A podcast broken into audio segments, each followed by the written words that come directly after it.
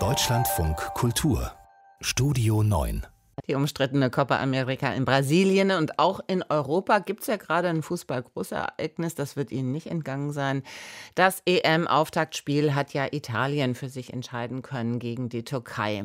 Bei jedem Fußballturnier sind dann auch Sie dabei, die WAGs, gemeint sind die Wives and Girlfriends, also die Spielerfrauen.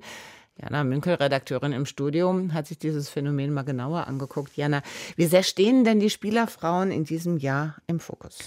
Also ich muss erstmal vorwegschicken, dass es mich bei vergangenen Turnieren oft ziemlich genervt hat, wie diese Frauen auch in den Medien als Beiwerk, Anhängsel, ja fast schon Dekoration dargestellt wurden. Und ich habe deshalb aus Interesse mal in den Agenturen gesucht, wie oft das Wort Spielerfrauen in diesem Jahr im Vorfeld so aufgetaucht ist.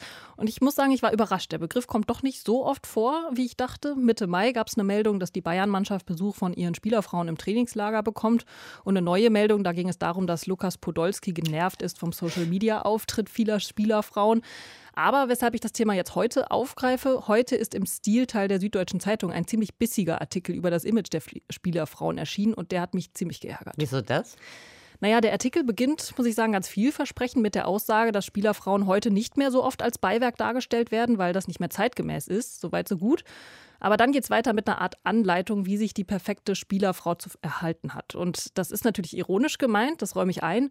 Nur finde ich, dass diese Anleitung so platt ist, dass sie die Klischees eigentlich nur reproduziert. Also ich gebe mal ein Beispiel. Da steht zum Beispiel, dass die Spielerfrauen nicht langweilen sollen. Influencerin, Schmuckdesignerin und Model seien als Berufe zu langweilig. Fitness, Yoga gehen gerade noch. Aber ich finde, das sollte den Frauen doch freigestellt sein, was sie beruflich machen. Und was mich auch ärgert, wenn Namen der Spielerfrauen genannt werden, dann wird doch immer wieder auf den Fußballermann verwiesen, der das Geld heimbringt. Und ein Style Guide gibt es noch obendrauf.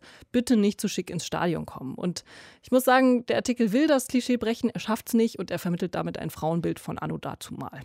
Jana Münkel mit einem kleinen Rant über die Berichterstattung über die Ehefrauen der Fußballer.